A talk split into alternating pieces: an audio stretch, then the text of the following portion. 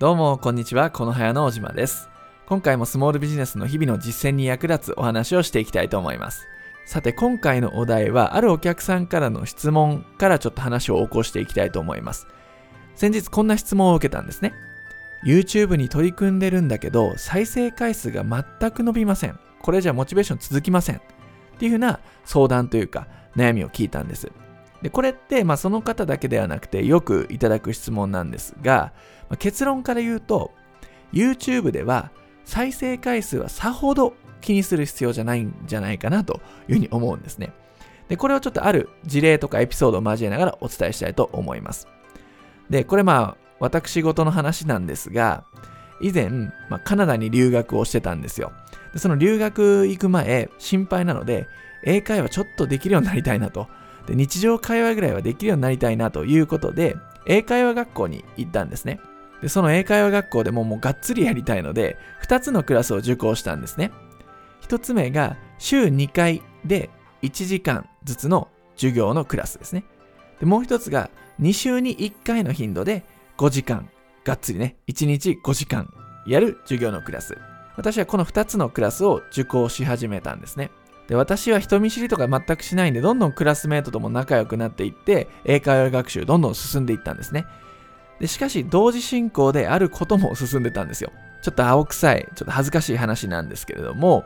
恋なんですよね。恋をしていたと。そのさっき言った2つのクラスで1人ずつ好きな子ができてしまったんですね。好きな子ができてしまったんです。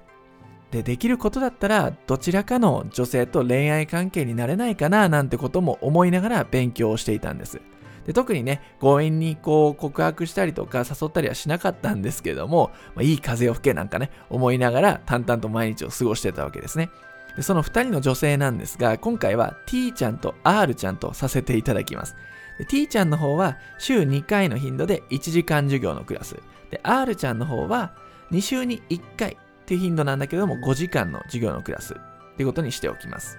で、まあ勉強をずっとずっと私はね、してたわけですよね。で、英会話、Hello, how are you doing? なんてしながら英会話を続けたわけですよ。で、まあその子たちとどっちかとね、こううまくいけばいいななんて思いながら、まああんまりね、あの、そっちに行っても頭がね、勉強の方に集中できなくなっちゃうんで、まあ勉強しながら、1ヶ月とね、こう勉強していたわけですね。で、勉強を続けていくこと1ヶ月後なんですけども、私は運よく R ちゃんと、なんと、付き合うことができたんです。恋人になることができたんですね。っていうような青春が英会話スクールではあったんですね。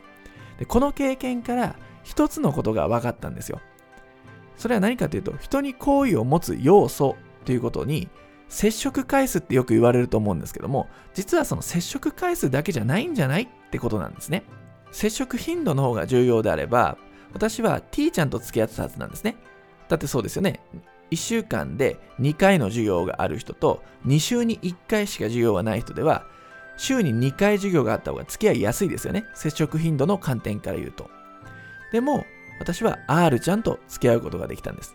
やっぱこっから分かることっていうのは接触回数じゃなくて接触時間が大切なんだよということなんですね。でこれはスモールビジネスのネット集客でも言えることなんですけども接触っていうとついつい接触頻度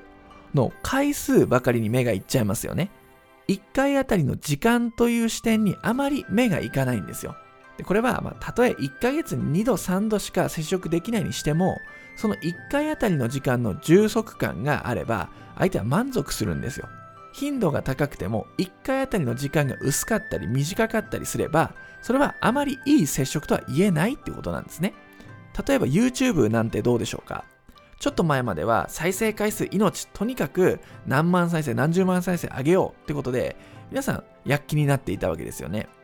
再生回数が多ければいい動画って判断されるってことなんですね。でもこれだけじゃないんですよ。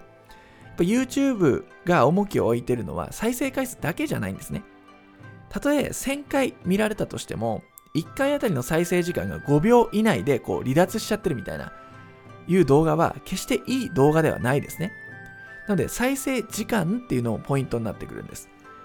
1000回見られても1回あたりの再生時間が5秒以下な動画と100回しか見られてないけれども1回見てくれれば5分以上見るという動画では全然質が違うわけですね。そういったところも評価してくるんだということです。あとはブログもそうですよね。ページに訪れてくれる回数だったり人が多かったとしてもすぐに離脱されてしまっては役立つコンテンツじゃないんじゃないかって Google に判断されちゃいます。要するに維持率これが大切なんですよ。YouTube にせよブログにせよ来てくれた人の数っていうのは価値ではなくて来てくれてその人たちがどれくらい滞在してくれたか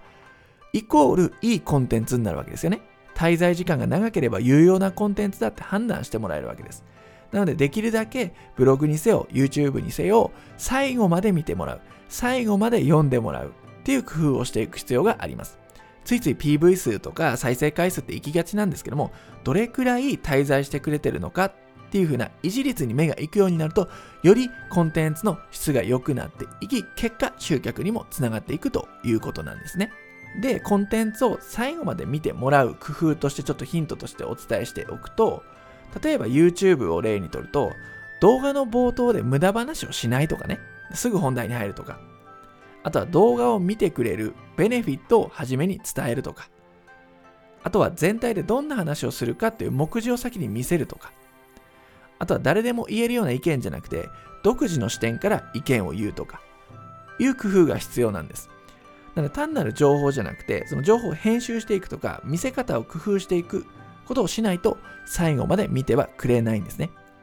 なので、これを聞いた方は、どうやったら最後まで視聴者の興味を引けるかってことを徹底的に考えてコンテンツを作っていきましょう。ぜひ再生時間、接触時間を意識してみてください。最後までご視聴いただきありがとうございました。